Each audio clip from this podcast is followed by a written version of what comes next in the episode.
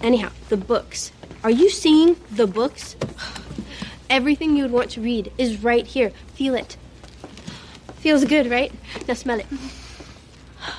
Nothing, nothing smells like that. I'm sorry, excuse me. Did I just see you smell that book? Dear Reader, a Jane Eyre podcast brought to you by the Fire and Water Podcast Network.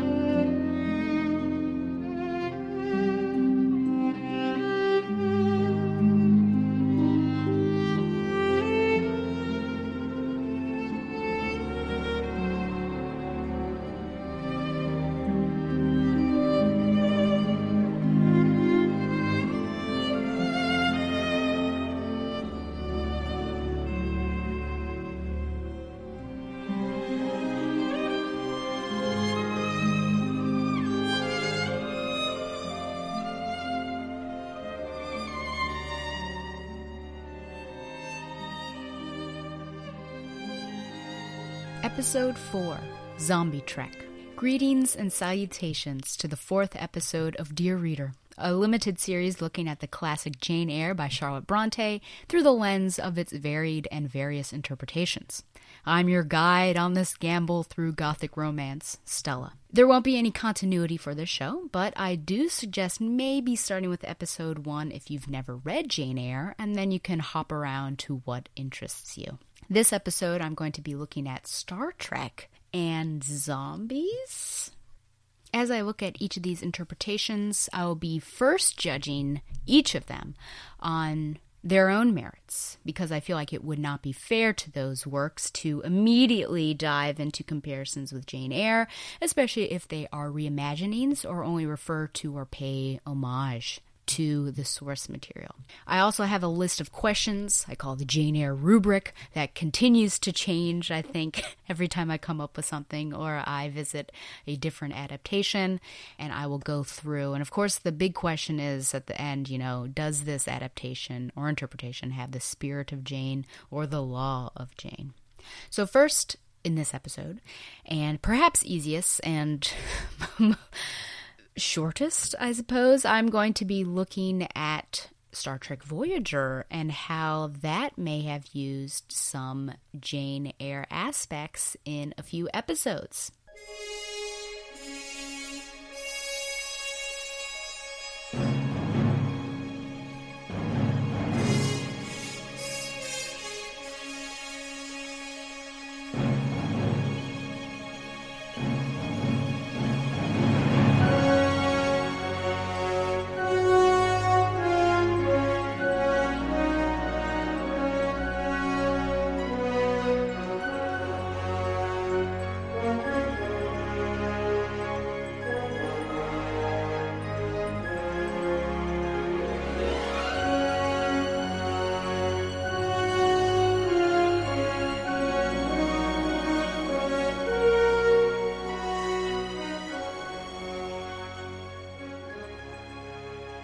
I will say that also on the Fire and Water Podcast Network, you should listen to Give Me That Star Trek Episode 3, Janeway Eyre with Siskoid and Jose.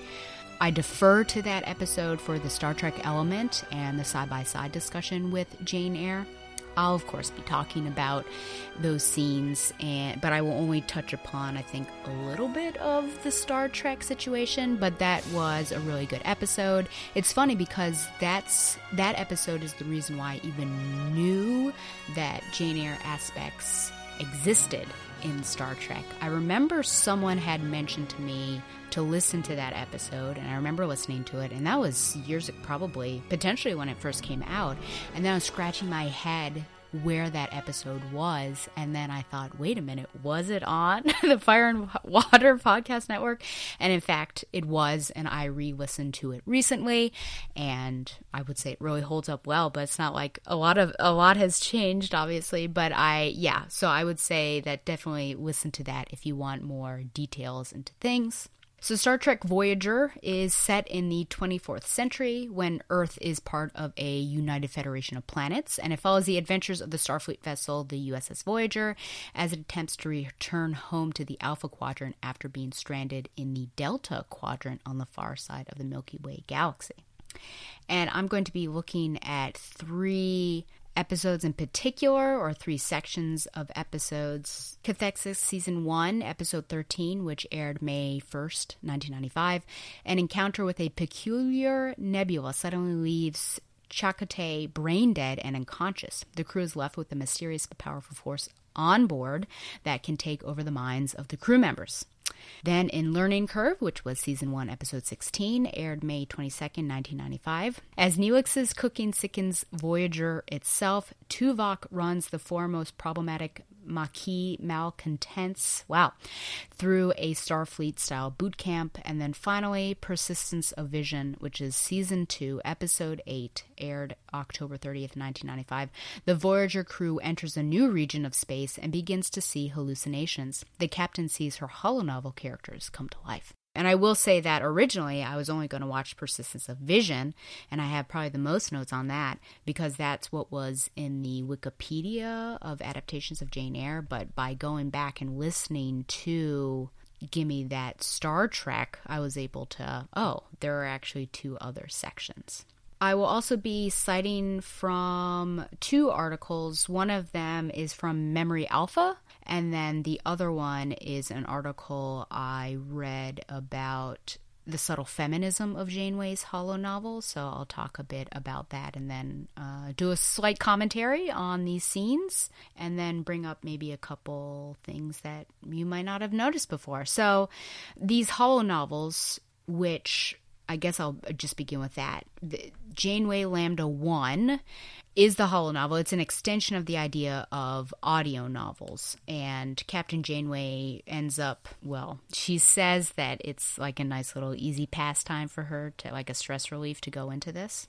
Originally, it was intended to be set in the ancient West the captain would have been a pioneer woman. She would have had a husband and children. She would have spent some of her time coping with harsh conditions, uh, building a campfire, which I don't know why that would be a harsh condition, but that's what Memory Alpha says. But this idea was scrapped because Kate Mulgrew did not want to work with horses, and then the expenditure of each day's work on any episode that incorporated this Western Holo novel or Holo program be an additional $100,000. Even though the budget per episode was about 1.8 million, this holo novel would have just been too much to add to that. Jeri Taylor, who is the writer I saw pop up when I was watching Persistence of Vision, she was instrumental in developing this Holo program, and she said, quote, We realized that if we locked ourselves into this Western program for the Holo novel, we probably would be saying over and over again, we can't afford that this week, we're going to have to do something else. Because it means going on locations, it means horses, it means wranglers, it means a lot of things that are complicated. We're also well into the time of year when the days are shorter. You don't get many pages shot when you go outside. All in all, it seemed not a prudent decision. And that came from A Vision of the Future Star Trek Voyager, page 11 of Janeway's interest in holo novels, Jeri Taylor commented, quote, that holo novels are something that she does, like I read adventure novels and thrillers, as a stress reliever. So these are like reading in the 24th century. You go and you actually play one of the characters. So it's the only place where she can forget about being a captain for a couple of hours and get into a completely different situation where she has a husband and she has children and she lives a life utterly unlike the one that she lives. It's more that kind of motivation than an intellectual curiosity about a period of history.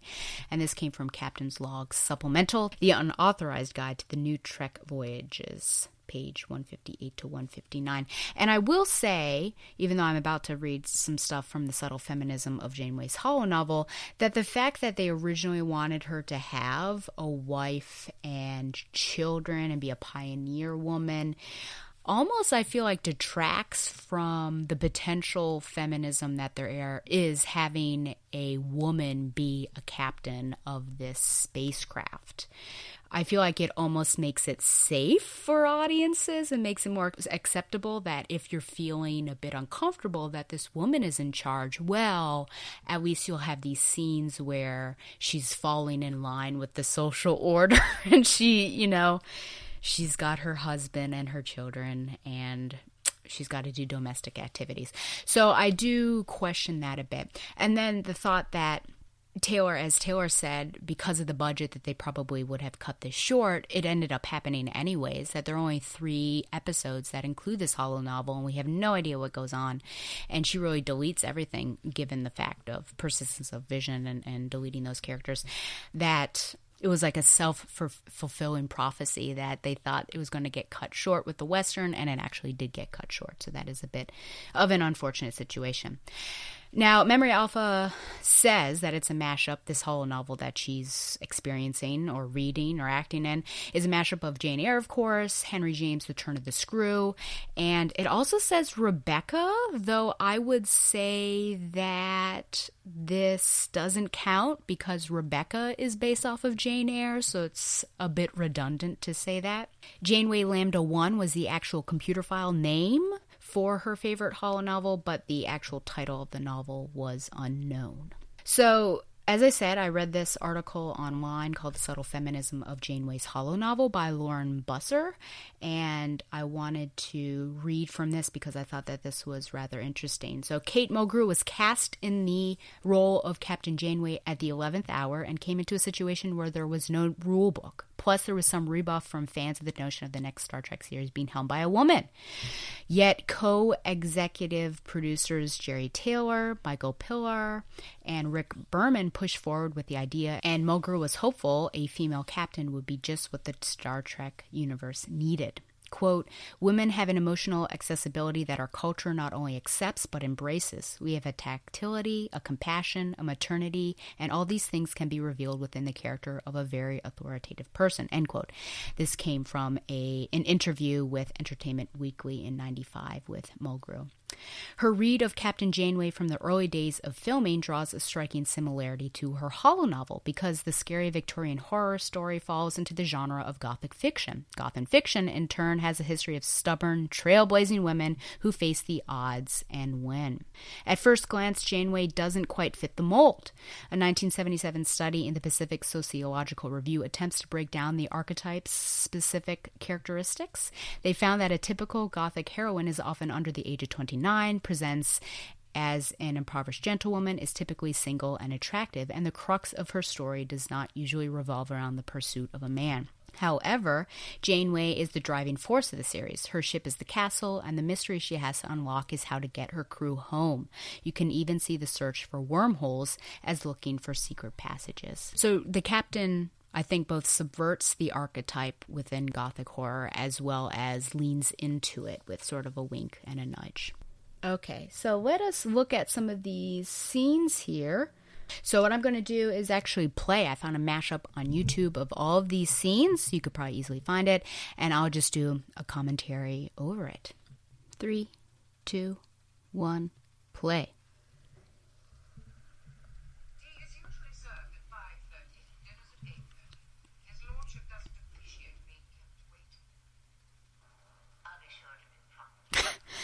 So, right off the bat, this quote unquote Jane doesn't take any gruff and is sarcastic.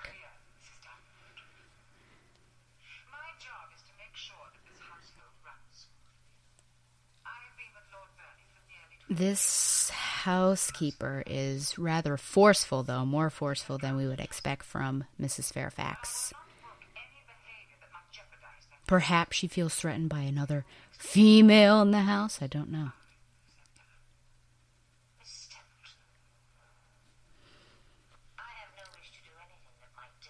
Davenport doesn't take it though. A bit more forceful than I think we're used to with a Jane Eyre character. It comes, I think, with age and experience probably, and also what she's receiving. So she's just giving back what she is receiving from Templeton. Don't make an enemy of me. This is already starting off so contentiously. Room for the both of us. As if two women can't live together.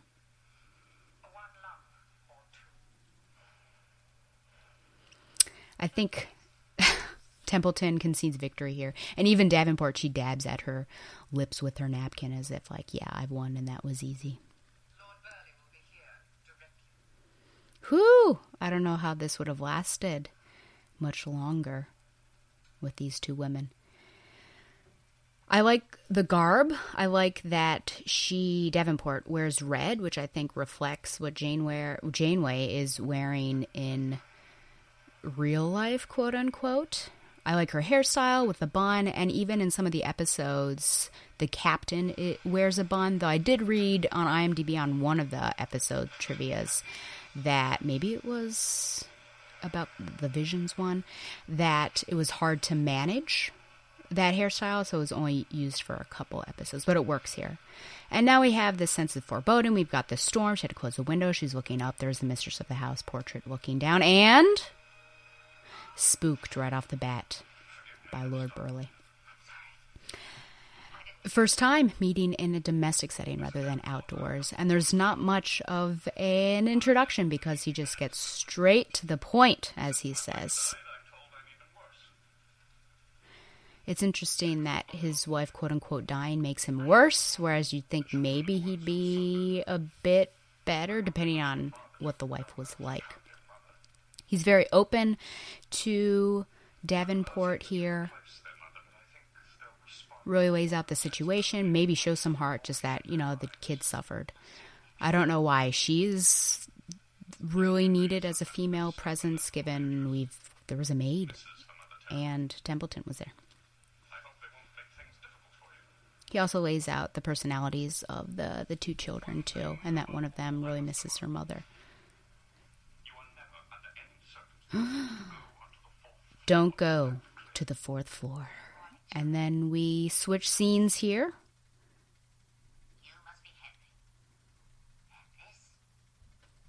Henry and Beatrice. Henry is Thomas Dekker.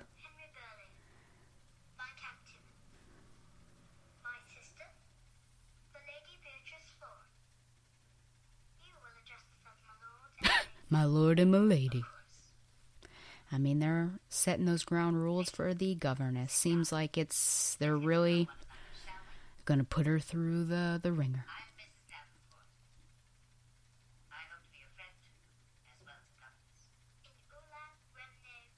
Some Latin here. Uh, I don't like his pronunciation of the properemus but that is okay. Let's not rush into anything, is what he is saying when she says, you know, I'll be your friend.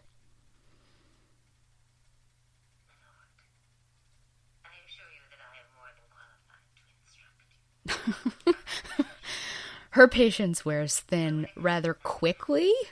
That's not necessarily a Jane uh, personality quirk or flaw. I think that's definitely a Captain Janeway character trait or flaw?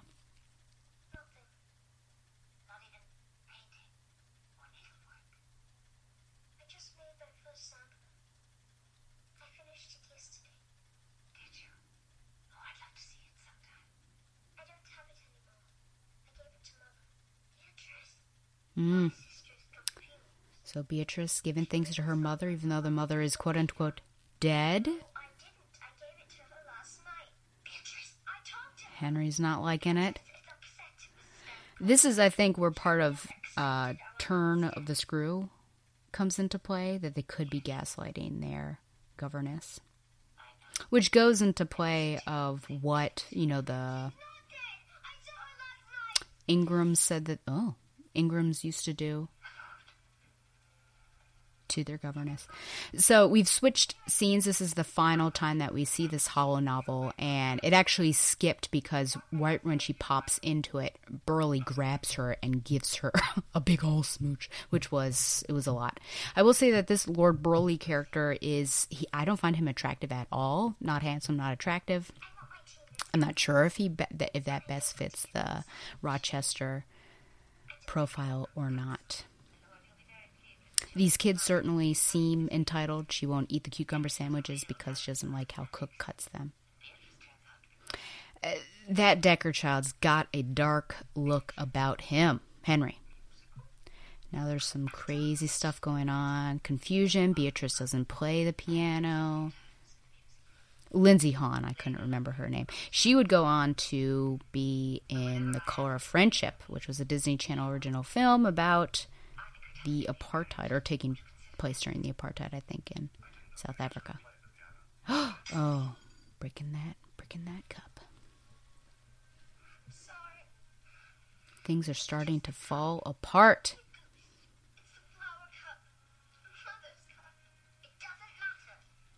Man, Henry, I think, would grow up to be a brooding or an abusive person. He just seems so angry, and he might lash out at anyone. Wow, she wants to be with the children, calm them down. Lord Burleigh wants her there. What is happening? Yeah, you question, Davenport. You question. Mm-hmm, mm-hmm.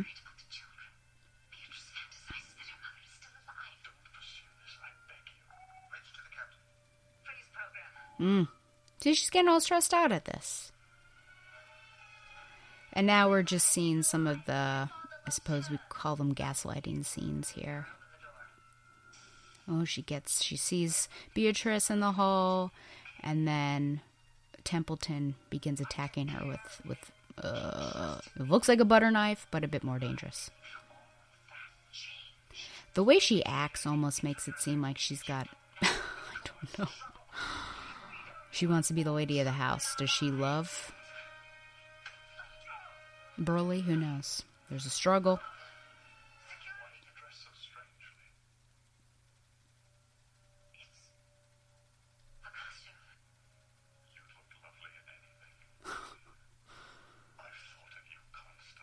Oh. Your touch? When when when were they touching before that kiss?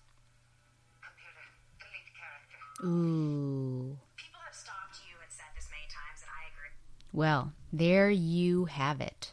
Now, I will say that all of the episodes linked with this holo novel have some major gaslighting going on in the quote unquote real world outside of the novel, which I found pretty interesting given the, the idea that there might be some inadvertent gaslighting going on within Jane Eyre. Just that you're told not to believe what you may be seeing or thinking and, and people are hiding things and everything like that. So you have people being suspicious of others and whether they are inhabited by an alien, which using that term alien seems like a xenophobic term given the fact that the Voyager crew would actually be the aliens. And also, I noticed throughout these three episodes that there seems to be some racism or xenophobia going on with who is a yellow or a red clad person. I don't know if I'd have to watch the whole thing and really watch, but from those three episodes, it seems like more human people and more white people are red clad than yellow clad, but you should you should check that out on yourself and i might be wrong because i just watched three episodes.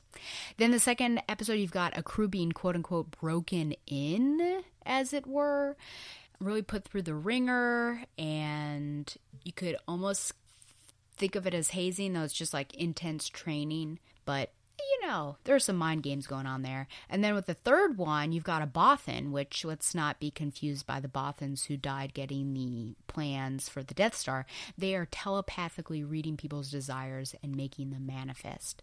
And I have to say that that episode, which was the originally the only episode that I was planning on watching, there's a lot of wackadoodle stuff that goes on in there, especially when one of the people, I can't even remember her name. I've not watched Voyager. This is my only experience with Voyager, but reads her mind that she's got a crush on, I think it was Chakotay, and then all of a sudden, within this crisis, they start making out and getting it on. And I thought, this is neither the time nor the place to be doing that.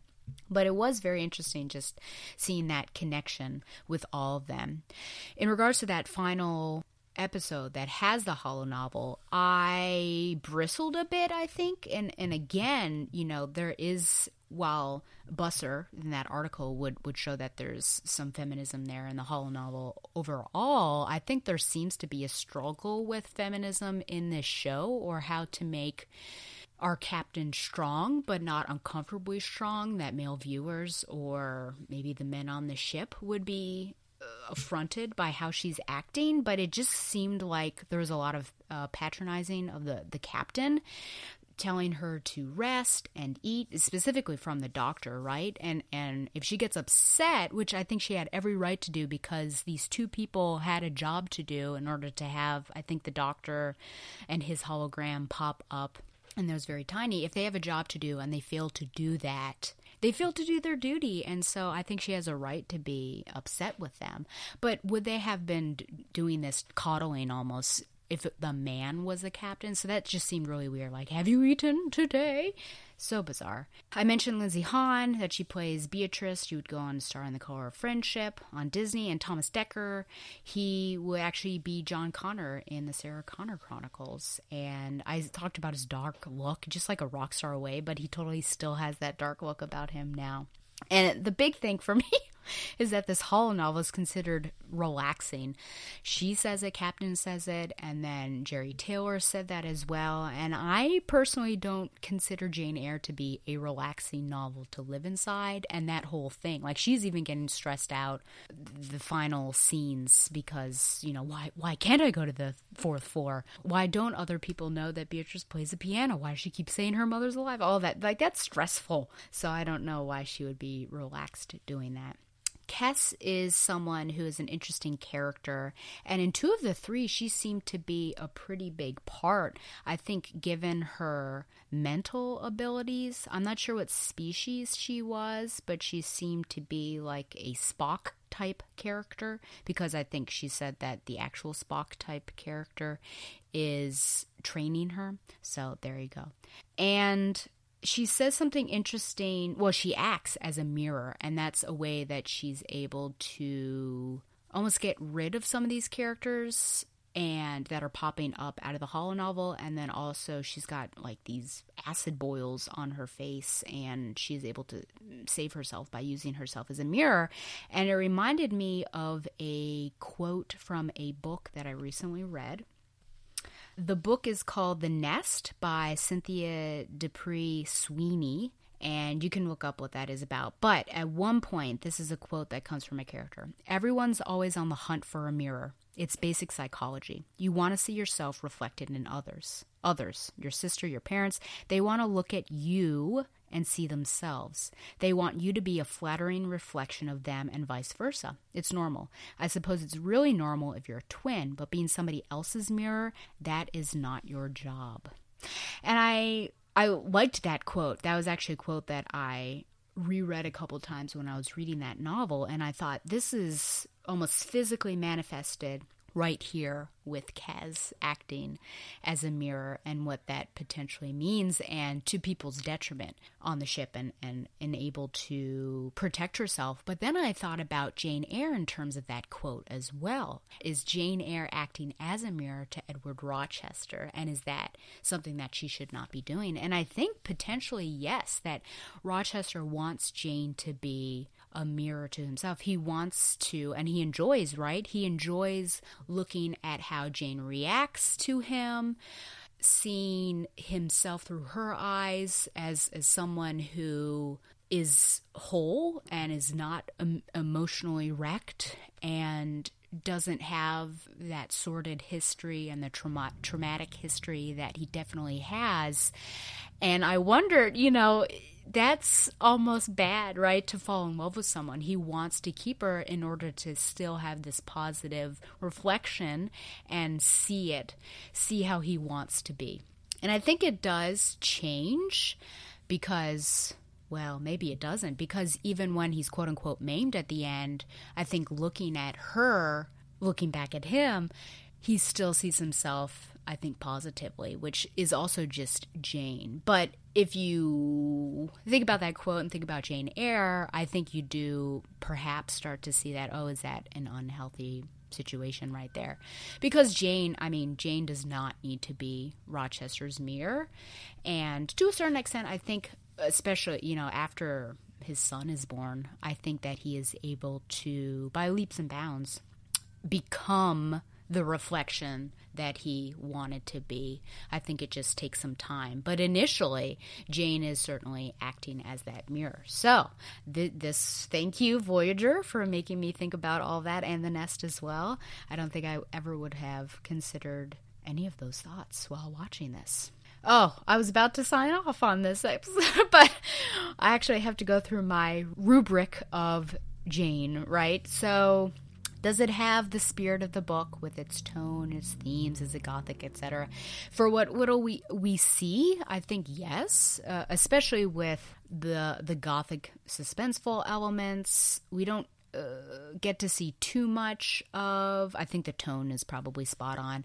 The- thematically, I'm not sure. It's it's too too difficult to say given what snapshots we saw. Is Jane relatable? I don't know if I find her as relatable necessarily as I and I'm saying write the stand-in, so quote unquote Jane. But uh, is Davenport relatable to me? I don't know. I think she's in a situation that I, I think. One of the things that is really interesting is that it's Mrs. Davenport and not Ms. Davenport. And I think possibly it's because the captain is older, but in giving her Mrs. title means that she's got some sort of history and backstory that we don't we don't get to see and we don't know.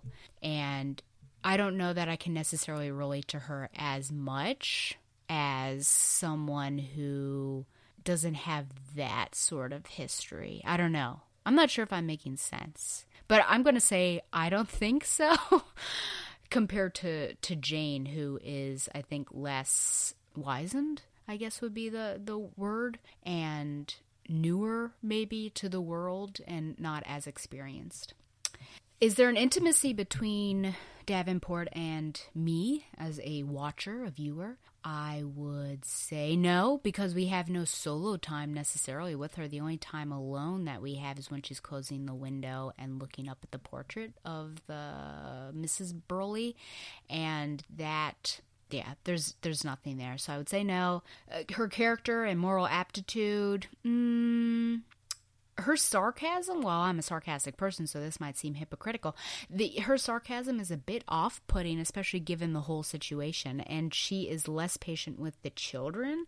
So her character is not as positive. I think there's too much of the captain bleeding into that character which i guess is just what it is. You're watching the captain be davenport rather than just davenport right there I think she's aware of her responsibility, her truthfulness, I suppose, and we don't get any religion, of course. Faithfulness, eh, there's a tension there between her faithfulness to the children and her faithfulness to Lord Burleigh, and I think that's lacking because I think Jane would always choose Adele over Edward, and she does often because she protects Adele because she sees herself in Adele childhood scenes, we don't get them. So again, we don't know that background, just that she's Mrs. and not Ms. Relationships with those around her are pretty poor, I would say. Contentious with Templeton. She seems to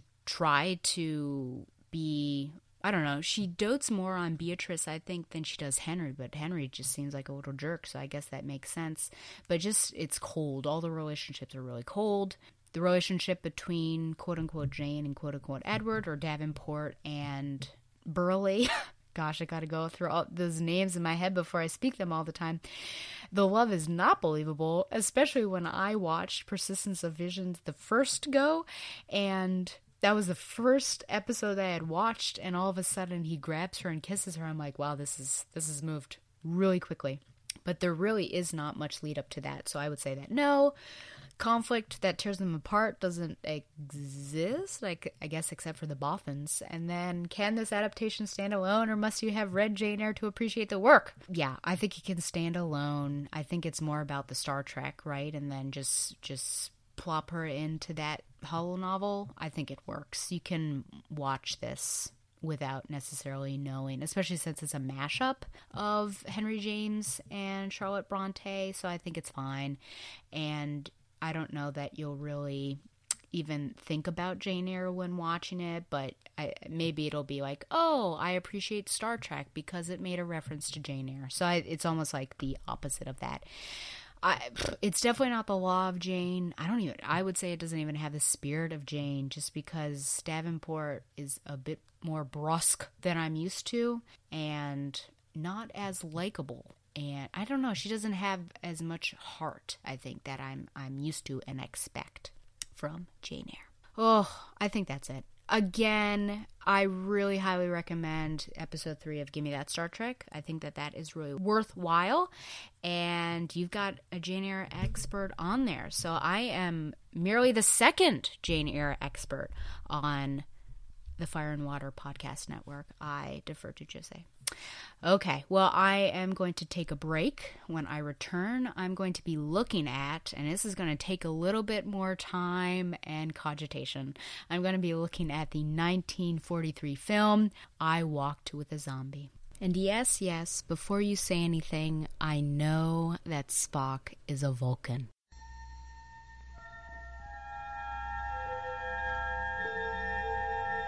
Space, the final frontier. These are the recordings of the podcast Gimme That Star Trek. Its ongoing mission to explore all of Star Trek, to seek out new guests and new opinions, to boldly go where many have gone before.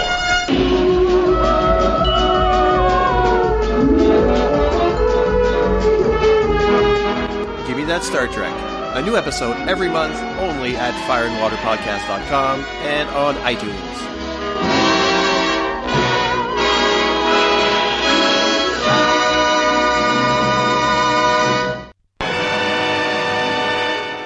Out of their West Indian island comes a tale of terror and voodoo, of witchcraft and zombies, and all the weird black magic that the white man seldom sees. It is a tale of brother against brother and their love for a woman who lived with the dead. And it is also the tale of a young nurse who never believed such things could happen. You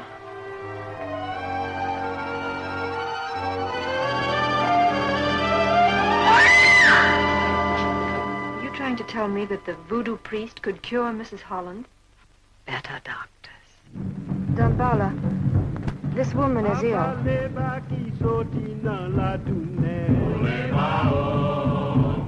This is the ceremony of voodoo death, a ceremony that seeks the life of the woman who lives forever, who walks with the dead.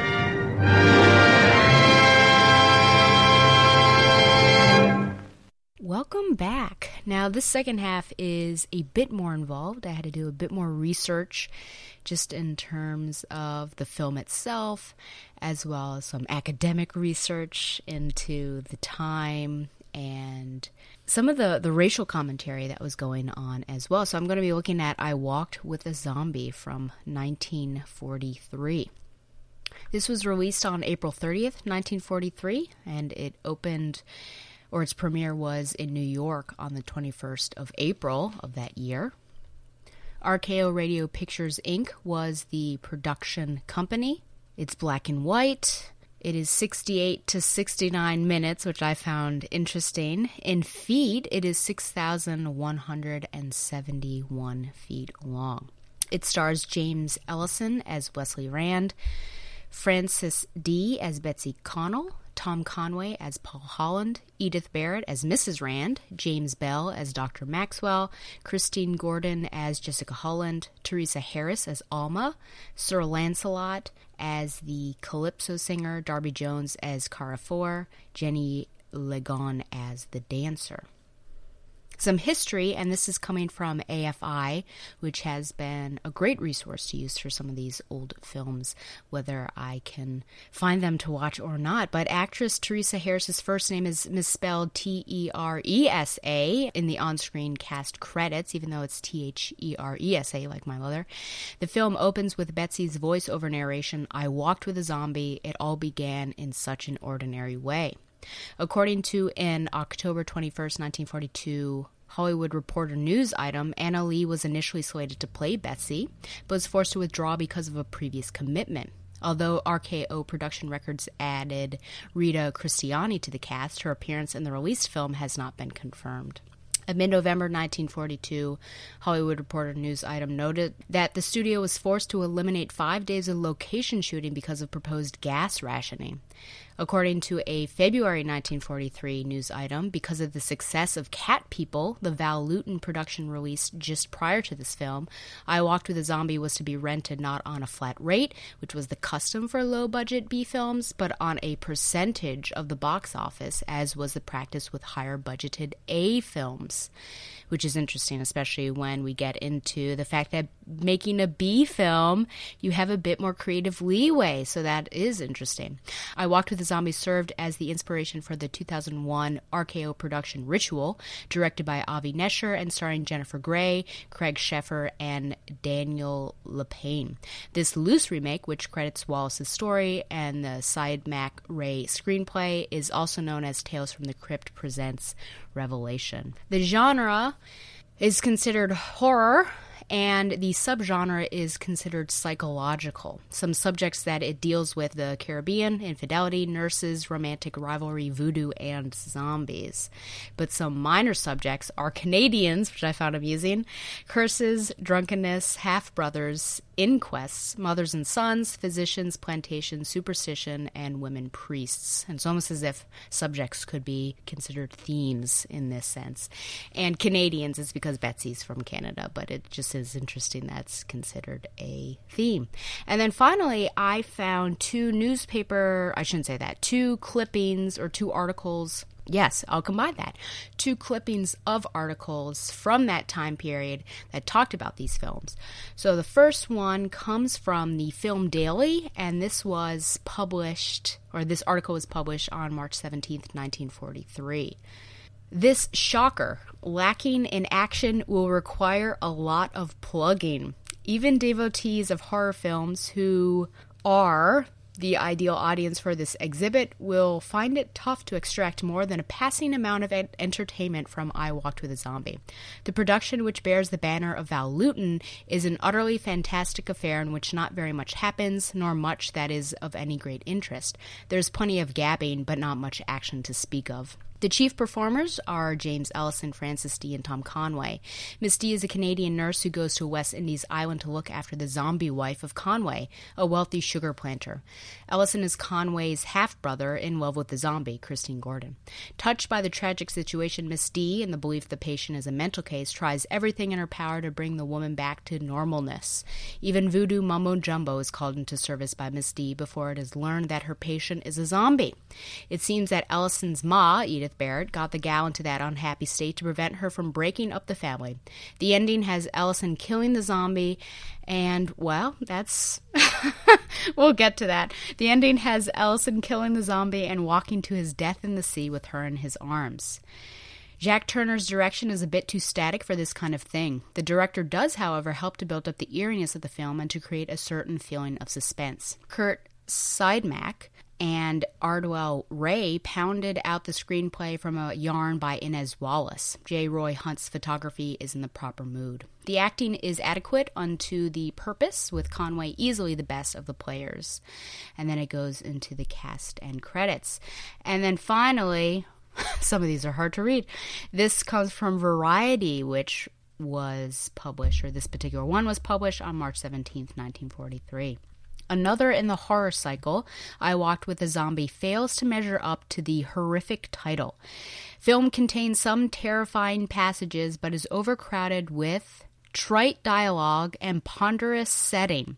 It's suited for lower half duels and absence of box office. Names doesn't help. Scripters Carl Siodmak and Ardel Wray haven't particularly improved the Inez Wallace original, which hinges on the premise that West Indies voodoo priests actually can produce a zombie, a live person unable to speak, hear, or feel.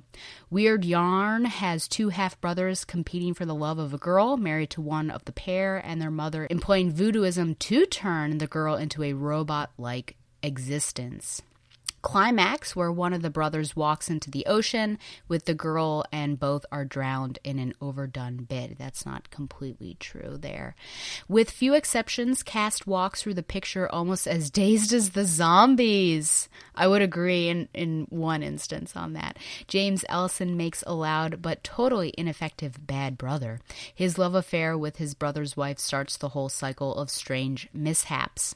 Frances Dee, as a comely nurse, tries to make sense in the inanimate proceedings. Tom Conway is terrifically British as a righteous brother, but inexcusable righteous, yeah, right, but inexcusably dull most of the time. Edith Barrett is halfway acceptable as a mother of the two brothers, while Teresa, misspelled, Harris is impressive as a personable servant. Others so so. Interesting. So clearly, the people, or the reviewers, as it were, did not care for this. Let me give you some background. Well, I guess, ugh, I've been talking, I guess, so much or around the plot. Let me give the plot, and then I'll do some historical background. I want to talk about the director and about the history of it, and then some racial stuff, and then I'll get into more specifics of what I saw in the film as well. I walked with a zombie. Does seem an odd thing to say. Had anyone said that to me a year ago, I'm not at all sure I would have known what a zombie was. I might have had some notion that they were strange and frightening, even a little funny. It all began in such an ordinary way. You're single? Yes? Where have you trained? Memorial Hospital here in Ottawa. Now, this last question's a little irregular, Miss Carnell. I really don't know quite how to begin. Do you believe in witchcraft?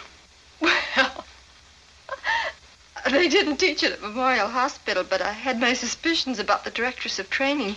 Okay, so here's a synopsis. Betsy Connell, a Canadian nurse, recounts the curious circumstances under which she, quote, walked with a zombie, end quote. Hired to care for Jessica Holland, the wife of Paul Holland, the owner of a sugar plantation in the Caribbean, Betsy sails from Canada to Antigua, where she is met by Paul and escorted to the island of St. Sebastian. As they sail to their destination, Betsy's dreams of island beauty are shattered by Paul, who cautions her that the beauty surrounding them masks death and decay. At the St. Sebastian dock, Betsy is met by a carriage from Fort Holland, whose driver tells her the story of how the Hollands brought the slaves to the island and explains that the statue of Ti-Misery in the Hollands courtyard comes from the masthead of a slave ship. At dinner that night, Betsy is joined by Wesley Rand, Paul's half brother, who informs her that their mother, Mrs. Rand, runs the village dispensary. While getting ready for bed, Betsy hears a woman's sobs coming from across the courtyard and goes to investigate. Following the sobs to a tower stairwell, Betsy begins to ascend the stairs when she is cornered by the cataleptic figure of Jessica Holland. After Betsy screams for help, Paul comes to the tower and puts Jessica to bed. The next morning, Paul upbraids Betsy for her childish behavior and warns her not to heed the island superstitions. Betsy then meets Jessica's physician, Dr. Maxwell, who explains that his patient's zombie like condition is caused by an incurable tropical fever. On Betsy's day off, Wesley accompanies her to the village, and while he drinks himself into a stupor, a calypso singer performs a song about Paul and Wesley's rivalry for Jessica's love. After Wesley passes out, Mrs. Rand comes to the table and arranges to have him taken back to Fort Holland. That night, the distant drums of a voodoo ritual underscore the harsh words exchanged by Paul and Wesley over dinner. Later, Betsy is drawn to the sound of Paul playing the piano. When he sees her approach, Paul apologizes for bringing her to the island and admits to driving his wife mad. After their discussion, Betsy realizes that she has fallen in love with Paul, of course, and determines to make him happy by curing Jessica. Betsy administers insulin shock to Jessica, and when the treatment fails, Paul comforts her, prompting Wesley to accuse him of falling in love with his wife's nurse. When Alma, Jessica's maid, suggests that the voodoo priest might be able to cure Jessica, Betsy questions Mrs. Rand about the power of voodoo, but the older woman advises her against it. Ignoring Mrs. Rand, Betsy decides to take her patient to the voodoo priest, and Alma draws her a map to the houmfort. In the sand, might I add. That night, Betsy leads Jessica through billowing fields of cane, past animal sacrifices, and to the crossroads guarded by the towering zombie like figure of Carrefour, the voodoo god. Finally reaching the village, Betsy enters a shack to consult with the voodoo priest. Inside, she is astounded to discover that the priest is none other than Mrs. Rand. After explaining that she uses voodoo to convince the natives to accept standard medical practices, Mrs. Rand tells Betsy that Jessica can never be cured, and Betsy takes her charge back to the house. The natives, inflamed by the presence of Jessica, intensify the rituals, intent upon drawing her back to the houmfort. As the native drums pound, Paul admits that he is fearful of demeaning and abusing Betsy as he did Jessica, and asks her to return to Canada. That night, Betsy is awakened by the looming shadow of Carrefour, and she runs to Paul's room for help. Mrs. Rand then appears and orders Carrefour to leave the Holland complex. The next day, Maxwell comes with the bad news that the native unrest has sparked an inquest into Jessica's illness. Mrs. Rand responds that Jessica is not sick but a zombie, a member of the living dead. Mrs. Rand explains that when she discovered that Jessica was planning to run away with Wesley, she put a curse on her, turning her into a zombie. Maxwell refuses to accept her explanation, however, and insists that Jessica is a victim of tropical fever. That night, the drums beat ominously as Jessica shuffles from the house to the front gates. Wesley, obsessed with freeing Jessica from her zombie like state, opens the gates, pulls an arrow from the statue of Ti-Misery, and follows her. Compelled to mimic the hand of a voodoo worshiper stabbing a doll with a pin, Wesley thrusts the arrow into Jessica and carries her into the sea as Carrefour follows, staring blindly into the night. Later, the natives discover the bodies of Jessica and Wesley floating in the surf and carry them back to Fort Holland, where Paul comforts Betsy. Okay, as you can probably tell from that synopsis, we don't have zombies in this film in the sense of Walking Dead kind of zombies that are feeding on flesh. But if you consider a zombie or a definition of a zombie as somebody who is or something, because it could be potentially an animal, depending on what sort of, you know, if you're a fan of Resident Evil or not, and you've got those dogs running around.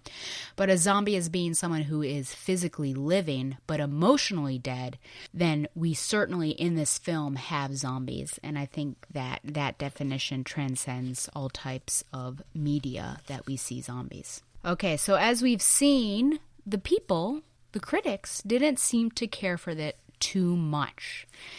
And I wonder if it's a sign of the times. I'm going to read several sections from an academic article that I found from JSTOR, which is a, a, great source for journal articles and the like. And this is called The Cinema of Difference Jacques Tourneur, Race, and I Walked with a Zombie from 1943 by Gwenda Young. So often, I mean, if I say quote, it's basically that I'm going to be talking a lot about that. So just to give some background into where we are here. So I do want to talk about race in in the film here because we obviously that's a big point here of we have whites versus blacks and their belief systems and how they are either working together or working against one another and I will then, something that's not in the paper, of course, discuss how women are treated because that is I think, rather interesting. So, just to look at race in film historically and where this was coming in at 1943, which I found very interesting. From the silent era until the 1940s, major black characters were largely absent from the screens. Those black characters that did emerge were usually consigned in the margins of the film, featuring as faithful or comic servants, for example, the maids featuring in the Weston Harlow film of the 1930s villains from D.W. Griffith on, or dim-witted Toms and Coons. We can also think about, the, and this is just thinking further about this, that Hollywood, I think, attempted to make black characters safer for white audiences more palatable potentially if I were to use that word. And if you think about some of the the black characters in Gone with the Wind, for instance. So you have the maid or the mammy character. So people generally I think black characters and I guess I could just say black uh, actors were pigeonholed into certain roles, and those roles were often caricatures and not really respectful. So I think the overriding question in this article is potentially, or one of the questions would be is this film respectful of black actors, black history, and black characters and roles and things like that? So in 1942, uh, leading up to this film, Roosevelt's government, of course, begins introducing laws aimed at integrating society. Now, after the war, in the liberal films that are made, such as Home of the Brave or To Kill a Mockingbird or Edge of the City. There's going to be a stress on the need for integration. We're going to try to see that manifested in those films. But uh, the blacks in these films are really no different from middle class whites. And so the films that you see at that point in time are really pleading the case for black inclusion into white society, not a mixture of the both. So another theme would be that uh, black characters and black people in history they're asked to defer to the other race and they are asked to make sacrifices and it's not a meeting in the middle and so we're seeing that in films as well. So, do we see that in I Walked with a Zombie? The liberal films, another quote, the liberal films of the 40s and 50s did have an important role in changing people's attitudes to race in American society, but their stress on integration and sameness led to a reluctance to deal with the issue of difference. Despite the liberal films' attempt to integrate blacks into mainstream society, the fact remained that black culture in American society was radically different and apart from white culture. And that's where we get into this idea of celebrating difference. Hollywood films in this era could not deal with the Negro problem. Due to the combined pressures from box office, audience, and black groups, filmmakers either wrote blacks out of films, integrated them into white discourse, or reduced them to the status of exotic, powerless others. It is against this socio historical and cinematic background that Tourneur's I Walked with a Zombie can be read as a text which, on some levels, challenges the dominant representation of blacks and black discourse in American cinema and society society. So here's some background on the director himself, again coming from this article here. The career of Jacques Tourneur represents one of the most interesting of all B movie directors. Born in France in 1904, he was the son of the famed French director Maurice Tourneur, who had worked in American cinema during the 1910s and 1920s before returning to France to continue his career. Maurice Tourneur had been a very influential director, largely credited with introducing a high level of pictorial sophistication, evocative lighting, and elaborate mise en scène into American films. Jacques Tourneur was undoubtedly influenced by his father's cinematic style.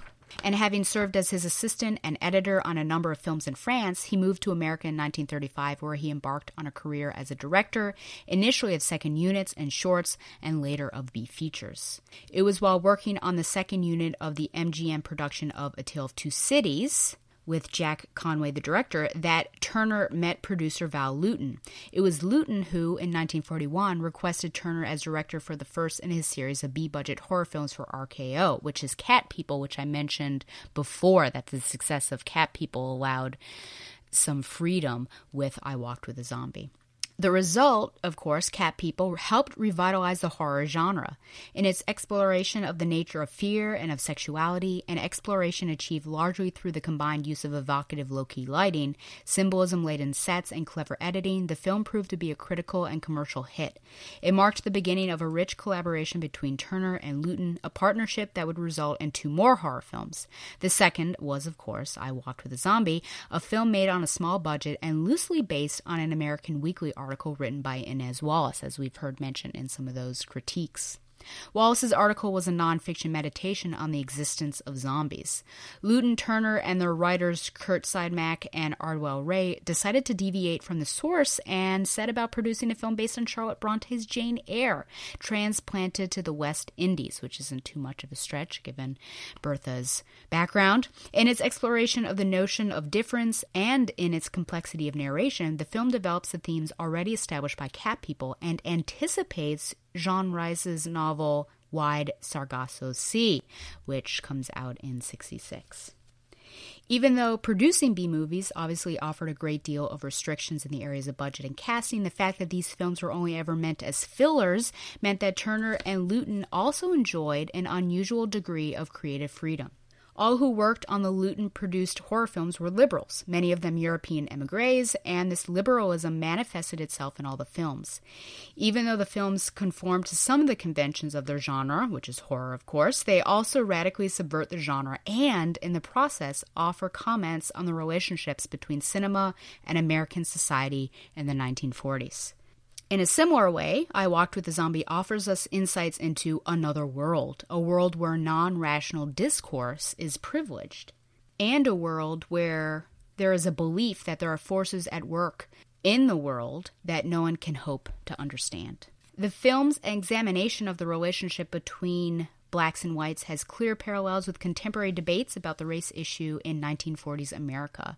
One could argue that I Walked with a Zombie is one of the first Hollywood films to recognize and celebrate, and that's the key word there celebrate black difference. What makes I Walked with a Zombie a radical film for its time is its exploration of the idea of resistance. This resistance is expressed in many forms, from the blacks' refusal to give up the practice of the religion to the singing of the song by the calypso singer Sir Lancelot. The blacks may be socially inferior, most of them are, in fact, maids and servants, but in no way are they portrayed as morally or intellectually inferior.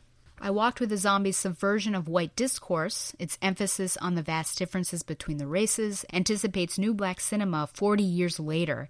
In the films, a Spike Lee difference, skin color, culture, beliefs are foregrounded. As American society has become more radically divided, there has been a turning away from the idea of integration towards an embracing of the ideology of separation. I Walked with a Zombie had already shown how impossible was the dream of integration. It's always predicated on the need for compromise, usually on the part of the minority. Although Tourneur's film was just a B movie, as they say, this B movie was recognized by the OWI as potentially dangerous to the integrationist policy then being stressed by the government and War Office. Ulrich Bell of the OWI objected to the film. He had requested to see the script before production, but RKO had stalled him in 1941. He recognized the power of this B movie and criticized the way it drew a sharp line between whites and blacks. Despite Bell's criticisms and his attempt to censor the film, I Walked with a Zombie escaped uncut. So, talking about these differences, one of the main differences I would say would, of course, be within the religion, the religious aspects and the religious themes of this movie. So, Christianity, which I would say is pretty shallow, only spoken of in terms of Mr. Rand being the father, Mr. Rand being a missionary, Mrs. Rand being a missionary's wife, and, and she carrying on a, a, Christian message to a certain extent. And then the voodoo, I think, is is more primarily seen throughout. I think the voodoo is really rich throughout this film.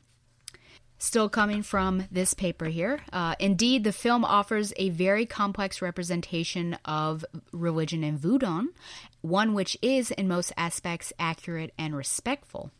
Tourneur and Lewton present an unsensationalist analysis of voodoo as a religion rather than mere superstition. As Siegel's study of Lewton points out, Lewton and his collaborators conducted exhaustive research into the area, hiring voodoo experts as consultants. I did find it interesting in regards to voodoo here is that it's called the most democratic of all world religions and that it's just tolerant of everything. It has no set texts and it almost it incorporates many different beliefs and deities and rituals from others. So i think it is it's distinct from other religions and in particular christianity because with christianity the idea is potentially to proselytize others, right? And evangelize others and go out into the world and, and give them the message.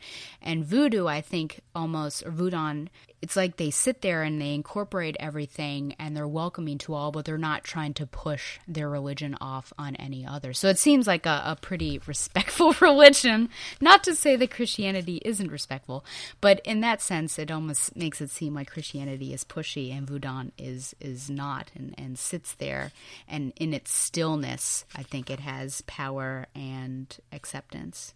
There is a lot of subverting the white narrative, subverting white discourse, and a great part of this comes from the film's attitude towards voodoo and zombies because there's there's no attempt to explain away in sensationalist terms again right the superstitions and the beliefs of the people.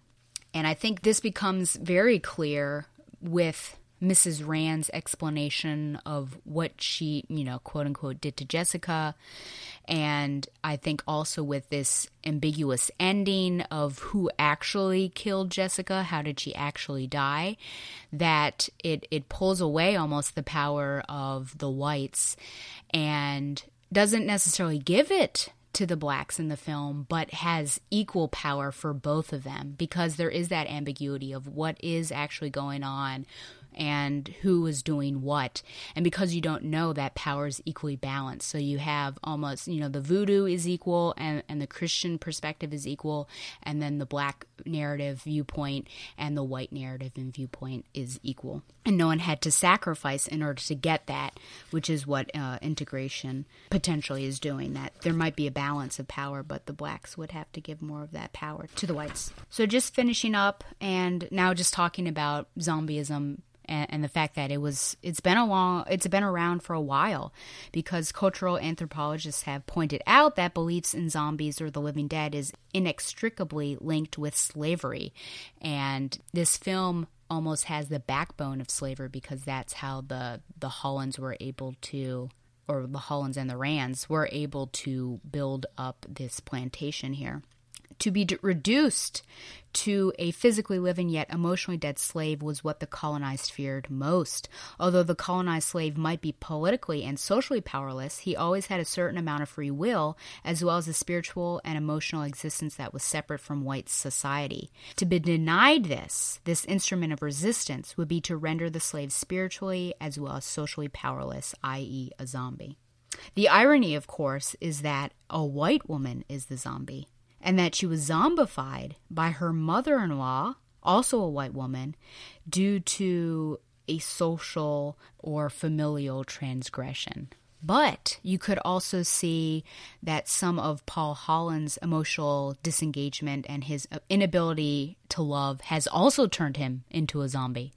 And then at the very end, with Wesley, you have him almost zombily walking into the ocean. So almost the only person. And oh my gosh, if I think about it, Mrs. Rand, ugh, the thing that honestly did annoy me a bit about that is her, and you'll hear it, is her explanation of how what she did to Jessica and how she did it, but it's no affect whatsoever. So it's almost as if the only person who's not a zombie is the transplant from Canada, Betsy herself, Jane Eyre stand as John Paul Sartre pointed out in his Wretched of the Earth, in the colonial discourse, the colonizer regards the colonized as zombies, whereas in reality, it is he who has turned himself into a zombie, an emotionally dead being. So, in a sense, the fear of becoming a zombie, I think, is greater than the fear of zombies themselves, which is something that I think we see a lot in this film. So again, I wish I could thank her in person, but I do. You know, well, it'd be hard. You'd have to get a JSTOR account. I don't know. I guess it might be easy to get. Maybe if you're in the academic place, but this was The Cinema of Difference, Jacques Tourneur, Race, and I Walked with a Zombie by Gwenda Young. And I thought there was a lot of interesting stuff there, especially, you know, the background with Hollywood and race and where it was coming into that, and then this. Yeah, so I think if I were to summarize all those points there, it's certainly subverting the genre. It's adding social as uh, I guess I could say well, social commentary, political in terms of we are coming at a time when there are some plans of integrating in Roosevelt's United States. And you're also celebrating differences, and not one of the people in this film is sacrificing power or deferring to the other. There is an equal. And yes, I do know that there are, of course, the the colonized, I guess we could say, are in the servant capacity, but I think that doesn't speak as powerfully as other things that are going on that celebrate the, the difference and show the power that the the black community members have on this island. Okay. So now I'm going to get into just some thoughts on this as I went through and watched it.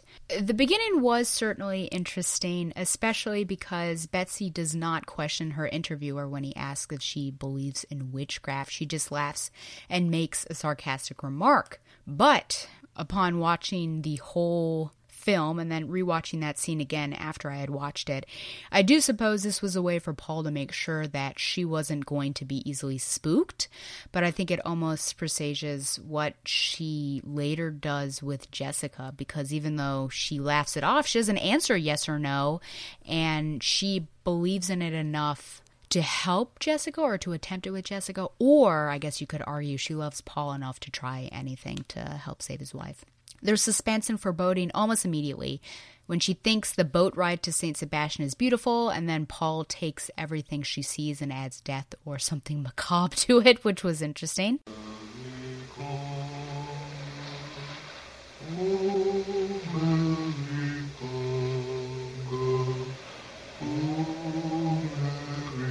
It seemed only a few days before I met Mr. Holland in Antigua. We boarded the boat for St. Sebastian. It was all just as I'd imagined it. I looked at those great glowing stars. I felt the warm wind on my cheek.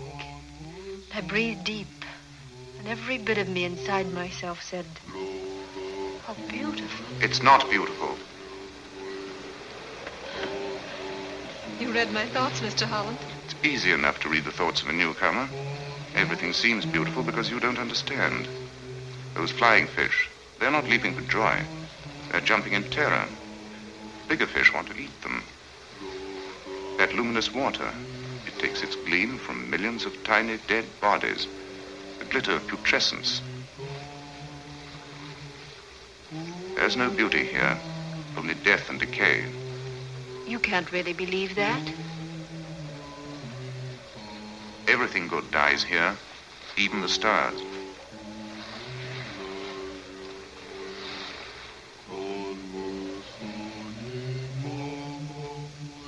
Was strange to have him break in on my thoughts that way. There was cruelty and hardness in his voice, and yet something about him I liked.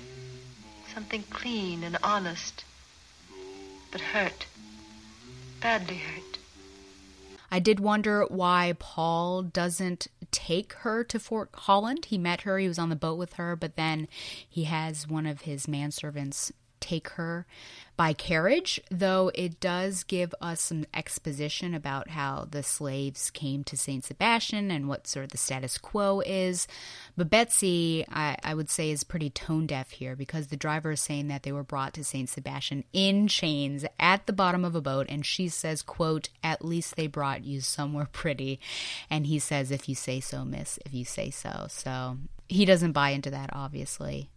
We find out pretty quickly that Mr. Rand, the second husband, father of Wesley, was a missionary. So that, even though that's dropped, I think only twice, we do get a sense. I think it's told us enough times and in pretty good placement that we get a sense of why it's being told to us and what the significance of it would be. I guess in both senses, potentially because why Mrs. Rand would be here, and then later on, why Mrs. Rand has to use the tactics she does. I was going to say stoop. She somewhat does stoop because she is appropriating something else, somebody else's beliefs and rituals, which I suppose, again, they'd be tolerant of because they, you know, take and, and incorporate different items. But the way she does it is almost as a uh, manipulation in order to get them to to take medicine and things like that. But I'll, I'll get to that.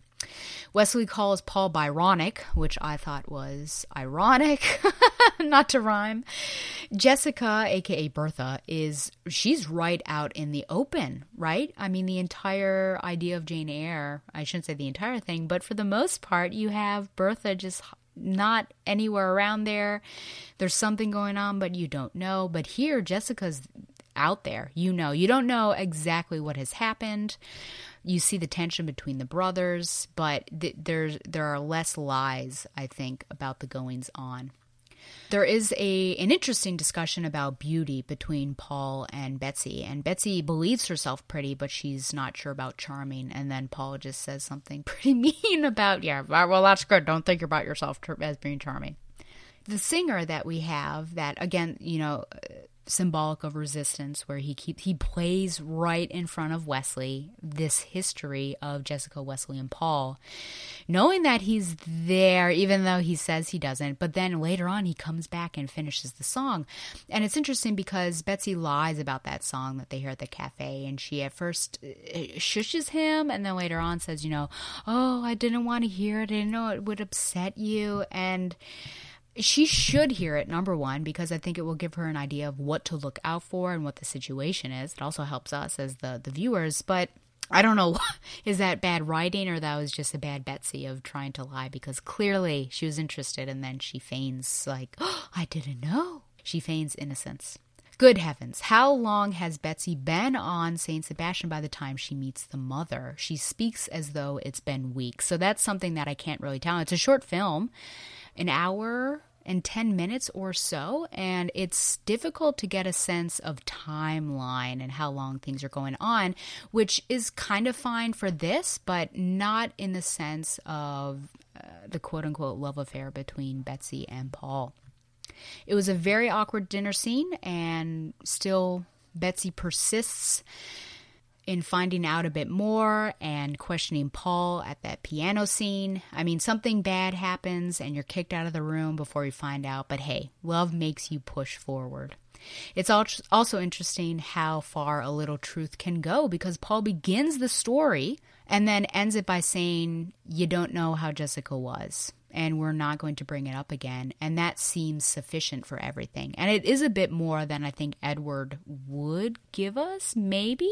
I guess it's balanced because Edward told us his history with Bertha and how she became a nasty woman, but that kind of was that. You don't know, like, what was the resolution. But here we know what the resolution is, and we don't know the deal- details of who Jessica was. I don't buy the love between Betsy and Paul at all. In the beginning, at least, I feel like we're just being told and not shown by a couple different people. The relationship between the brothers, I think, is just way more compelling, even though it is so contentious. One of my questions is Does Paul actually love? I, well, I said still love Jessica. I. Does he love her? That's something I didn't necessarily. Because he has that whole speech about basically how he destroyed her and he destroyed that love and almost I guess he destroys nice things. Isn't that a trope there for potentially a Byronic person? But I don't know that he, if he ever loved her, does he still love her? Because Betsy is convinced that he doesn't, and because she loves him, she's got to save Jessica for him. I don't know because he does, or the performance of the actor makes it seem like he doesn't. He he doesn't care much about anything. He is just kind of brooding and going along with his business. Alma draws that map. I would have gotten lost, especially through all those corn- cornfields, and I do wonder why Alma couldn't have led Betsy to the houmfort, aka the Voodoo Temple. I also feel like Jessica should have worn a sensible outfit, but because she couldn't dress herself, I feel like someone should have dressed Jessica in a sensible outfit for their trek to the temple. And yeah, there certainly is a what the moment with Mrs. Rand at the temple. So we find out that she, in fact, while she carries on the missionary life, she appropriates voodoo in order to, as I say, manipulate the people, maybe for their own good. An example she gave was boil drinking water and say, you know, the god will, if you do this, the dot, God will uh, detoxify the water or something like that. So maybe the wrong thing, but for right reasons because she's trying to protect people. But then she's see that blending now of what's going on, and now the lines are really starting to get blurred. And I think it, it was good that we had this conversation because when, once she tells us later about what happened to Jessica, in her own words, it makes more sense. So I think the director as well as the screenwriting team do a good job of leading us to when we come upon these conclusions, oh, that makes sense because we had all these hints leading up to it. The love scene, as I call it, after the temple is a bit more believable, especially since Paul is telling her to leave. Here's a clip. I want you out of it. I want you to go back to Canada, Betsy. Why? Because of Jessica, because of myself, because I don't want you to be made miserable and unhappy. But I want to stay. I'm afraid it's not what you want. I want you back in Canada. Naturally, as my employer, you have the right to dismiss Don't, Betsy. You know that isn't what I mean. You remember the first night I saw you? You were looking at the sea. You were enchanted. But I felt I had to destroy that enchantment, make you see ugliness and cruelty. You were trying to warn me. No. I was trying to hurt you. It was the same way with Jessica. I had to hurt her. Everything she did or said made me lash out at her. That's why I want you to go. You see, Betsy, since you've been here, I've seen how fine and sweet things can be between a man and a woman. How love can be calm and good. I'd rather not have that sort of love than have it and destroy it. You want me to leave you? That's why I want you to go. It's no good for you to stay so long as I have this fear of myself.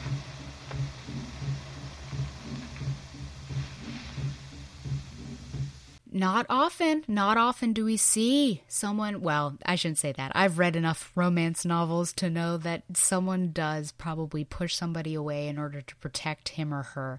But I will say that this is something that Mr. Rochester definitely did not do because he, in fact, tried to hold Jane closer for his own good and did not push her away. Mama Rand becomes what she initially touted against, as we see, using voodoo to take vengeance upon Jessica because Jessica was going to run away with Wes. And this scene here is, ah, man, Mama Rand just speaks so calmly about what has happened, almost wearily so. If you'll be good enough to take me to the commissioner, Doctor, I think there'll be no need of an investigation. But why, Mrs. Rand? What could you have to tell him? Jessica is not insane. Please take me to the commissioner. I can explain the whole thing to him. Mother, what are you trying to say? She is dead. Oh, Mrs. Rand. She is dead. Living and dead. Mrs. Rand, you're not seriously trying to tell me that my patient is a zombie. I'm not mad. It's true. I did it. Mother. Wesley, let me explain. I wanted to so often.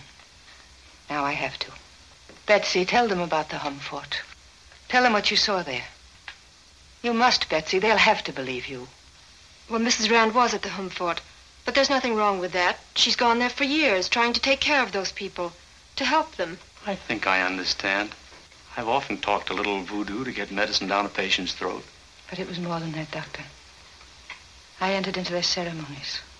I pretended I was possessed by their gods. But what I did to Jessica was when she wanted to go away with Wesley. That night I went to the houmfort. I kept seeing her face smiling because she was beautiful enough to take my family in her hands and tear it apart. The drums, the chanting, the lights. I heard a voice speaking in the sudden silence. My voice. I was speaking to the houngan.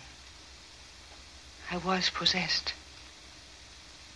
I told him the woman at Fort Holland was evil and asked him to make her a zombie. Then what happened? I hated myself. On the way home, I said over and over again, there are no such people. There are no strange drugs. There's no such thing as a zombie. You were right. I said it and I made myself believe it. But when I got here, Jessica was raging with fever. She was raging with fever. A fever with a long Latin name and a bad reputation for its after effects. Usually some form of insanity. Dr. Maxwell is right, Mother. You were tricked by your own imagination, Mrs. Rand. But I'm not an imaginative or fanciful woman, Doctor. As I understand it, in order to turn a person into a zombie, whether by poison or hocus pocus, you must first kill that person. Is that right? Yes. She was feverish. She was delirious. But I don't remember her dying, or even being in a state resembling death. No coma, nothing. I'm afraid you are an imaginative woman, Mrs. Rand.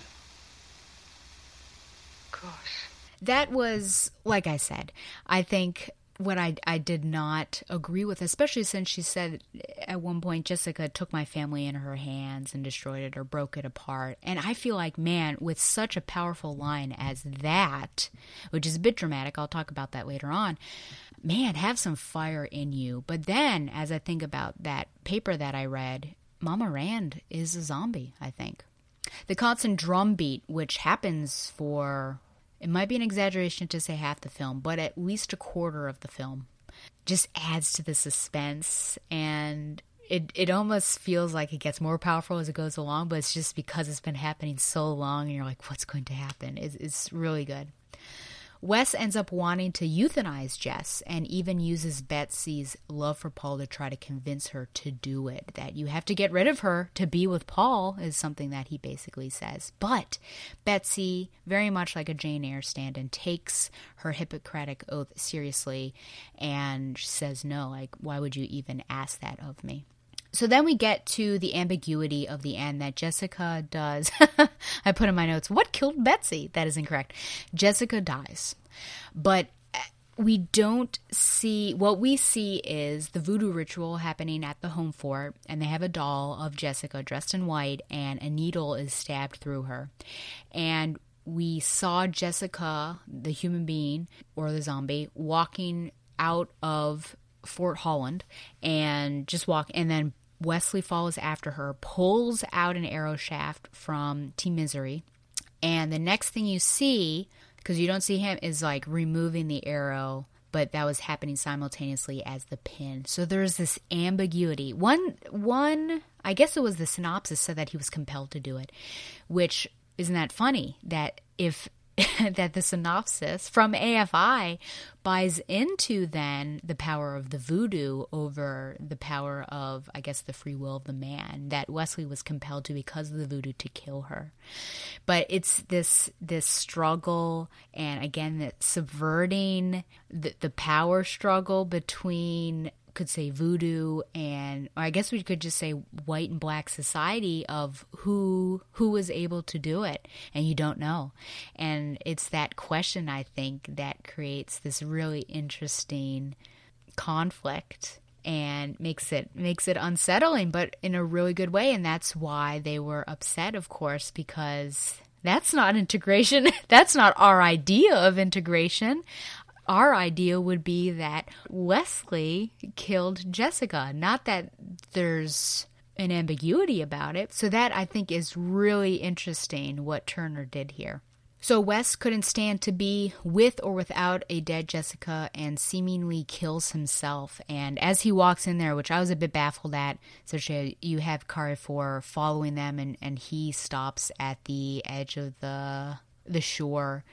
But Wesley, yeah, in in his arms is Jessica dead, and he just goes on in there and dies, drowns himself, I guess. And it, it's it's almost a baffling scene, I would say. But I think again, there's another example of a zombie right there. O Lord God most holy, deliver them from the bitter pains of eternal death. The woman was a wicked woman, and she was dead in her own life. Yea, Lord, dead in the selfishness of her spirit. And the man followed her. Her steps led him down to evil. Her feet took hold on death. Forgive him, O Lord, who knowest the secret of all hearts. Yea, Lord, pity them who are dead, and give peace and happiness to the living. So the ending calls them both, Wesley, and especially Jess, wicked. Though, given some of the things Paul has said of himself and Wes implied, it seems that Paul is abusive and Jess was escaping him for more compassionate love with Wes. And I wonder if she should be blamed for that. And it's interesting, of course, that the mother blames the woman and not the sons in a no passion speech, an unpassionate speech, a non passionate speech. I don't even know what that a passion. Oh, maybe it would be a passionate speech with the a on the the the prefix. We don't know much about Jessica. This is not like Rebecca, where we find out that Rebecca's been having affairs and uh, she's dead and her husband seems like a loving guy, but he gets a bit tense sometimes when Rebecca comes out. But you find out that Rebecca is actually a, a pretty crappy human being in terms of her heart and how she treats people. So we don't know that this is true of Jessica because the one time that we had the potential of learning about her, Paul clams up because he just tells us that you don't know who Jessica really was. And even if he had told us, would we have potentially believed him because it was coming from her? But by his own admission, he was not treating her well.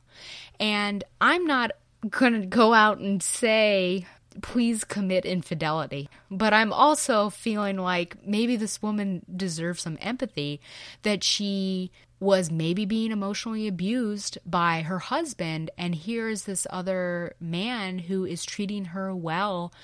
Does she not maybe have the right, her own free will to decide that? And the you know the mother i guess this is also maybe a trope that the mother is going to of course side with the sons and blame the woman for the entire thing even though wesley should have taken some of that blame as well. But jessica gets the brunt of everything and she is the one at the end that is blamed for everything. It's very much an eve situation in the garden that golly you know it's it's all about the woman and the woman is causing all the downfalls so, if this is a pro black, pro indigenous cultures and religions film, which I think that I, I, would agree with that paper, and I think in seeing this, and I think you need to watch it yourself. You can't really believe me in, in what I'm saying, but in examples that I'm given, hopefully you can kind of see that it is. Is it pro woman?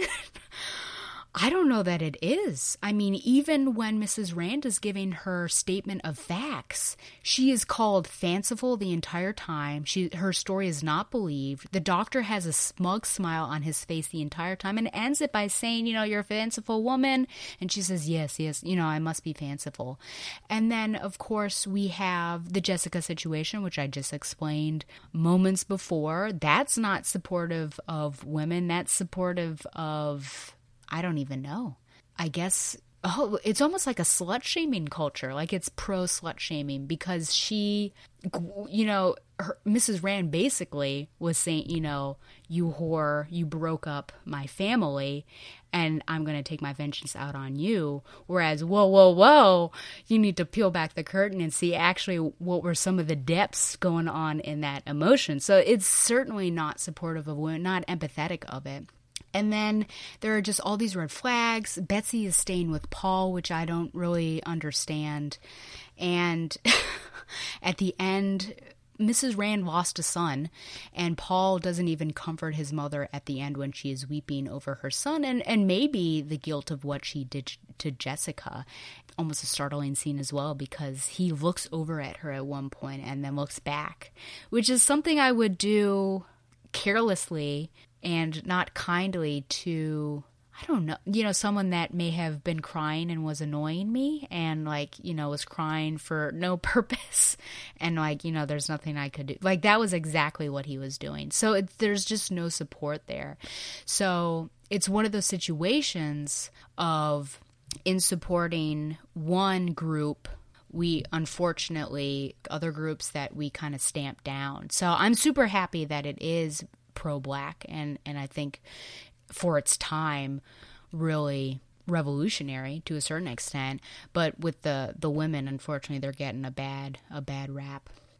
At least alma I, w- I was just going to think about like the the black women. And specifically alma i think that she's portrayed pretty well. And there's a really interesting scene where she wakes up Betsy and she touches her toe so that she doesn't startle her. And she says like you know you touch the the furthest part away from the heart so as not to startle. And so I think there are like moments like that. And Betsy I think to a certain extent is pretty respectful towards Alma. So I, those are like some positive moments. But Betsy for the the carriage driver that wasn't good. But maybe some with with Betsy, some woman to woman situations are a bit better. But Anyway, uh, I guess my last question before I do my rubric is whether Jess had to die or is it a kindness in this case? And I will say that it is a kindness. I can see why Wesley wanted to euthanize her. Things didn't seem to be working. But I also think that they wanted to euthanize her because they were feeling uncomfortable and they were having bad feelings. So it was almost to make them feel better. But I give Wesley more of a benefit of the doubt and less Paul because Wesley actually, after euthanizing her, didn't want to live without her and died with her, committed suicide. So I think it is a kindness, and because it was Wesley and not Paul, because I think Paul would have been, there would have been different feelings going into that murder or euthanization. I don't think that she had to die, but given the circumstances of everything going on with the voodoo rituals really building up and getting intense, and then the Inquisition that was about to happen on the island, it seemed like the easiest way. Though I wonder what would have happened post Inquisition and whether someone would have paid the piper. Okay. So let me now go through my rubric, see what we can do here. Spirit, tone, themes, gothic, etc. I think it does have the tone. Ooh, I think the themes are completely different because it's more racial, racially based than oh well there's social stuff i guess and beauty does pay so maybe maybe yes okay but definitely yeah, definitely the feel of it the gothic feel and everything and the tone and some of the themes is jane or the stand-in relatable in this case betsy connell. I'd say so. I think that she's probably more relatable than captain janeway above. I i think she comes to this she's like fresh out of nursing school it seems. She's accepted this position. She's new to this island. Um, there are some interesting things going around. She's thrown into this strange conflict. I think she acts as anyone would have acted. So i would say yes. Is there an intimacy between jane and me as a reader? I would say no. I was a bit put off by betsy in the beginning with how she was reacting to that question about superstition or witchcraft and later on, maybe it gets a bit better, but there's only one voiceover. Had there been more consistent voiceover from Betsy, I think I would have said yes. But we only get the first I walked with a zombie. Seems like such a silly thing to say at the beginning. Let's talk about her character and moral aptitude. Reverence, I don't know anything about her religion. There is religion in here. I think she clearly has the capacity for spirituality and she has the she's open to believing. How about that? Because clearly she wants to help jessica and wants to do it any way she knows how and in that case it was the voodoo. Faithfulness absolutely. To paul i think my gosh in wanting to help the love of your life's wife knowing that you'll never be with him what greater testament is it to faithfulness than that her responsibility, I think that is proven in the fact that she said she would not euthanize Jessica to Wesley. She is truthful. There is a moment that Mrs. Rand puts her on the spot about, you know, tell her what you saw at Fort. And she's like, yeah, she was there. So she doesn't lie even though she, she wants to. Well, there's that time that she says, I didn't know what that song was. So maybe it's a bit wishy washy, but I can't tell if that was a weird character thing or poor writing. And then goodness, I think overall she seems like a decent human being. We don't know anything about her, so no childhood scenes here. There's no Helen. I just realized I forgot to talk about that in the previous one. There was definitely no Helen in Star Trek. But, anyways, yeah, there's nothing here. I think we just know where she went to nursing school. So that's unfortunate. We don't know what she's gone through. So, again, I think that's why some of that intimacy and maybe relatability is lacking.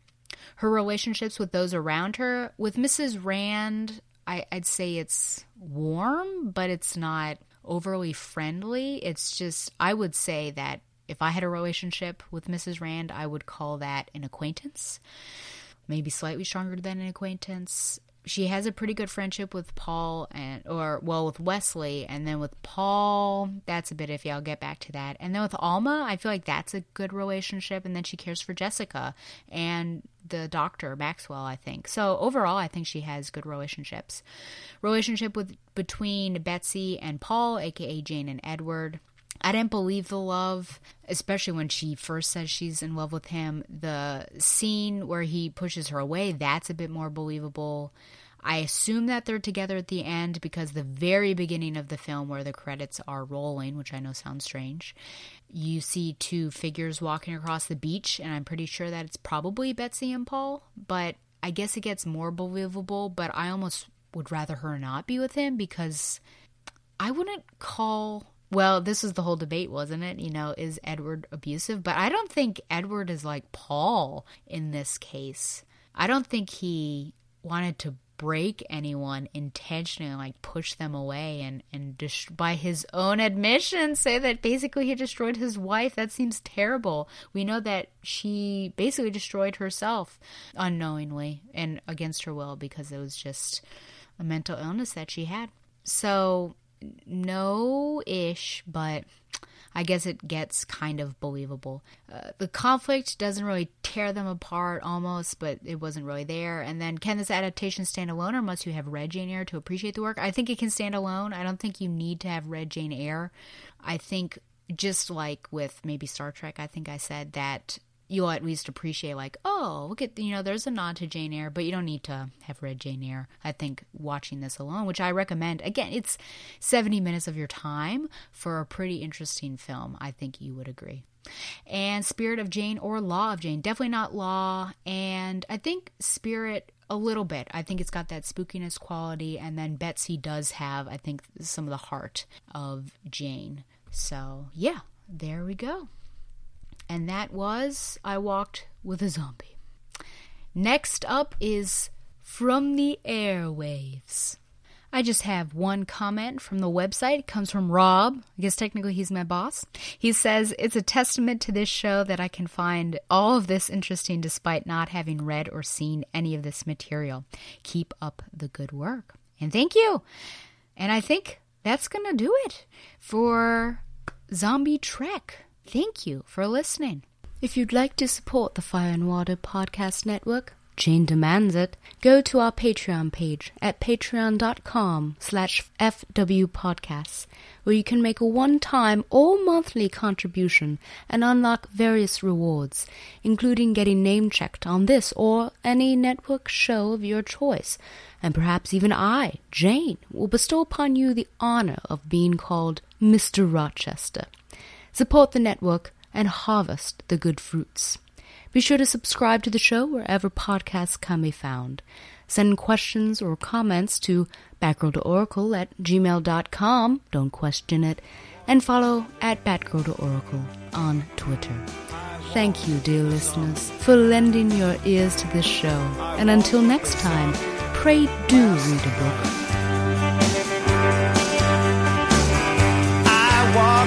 With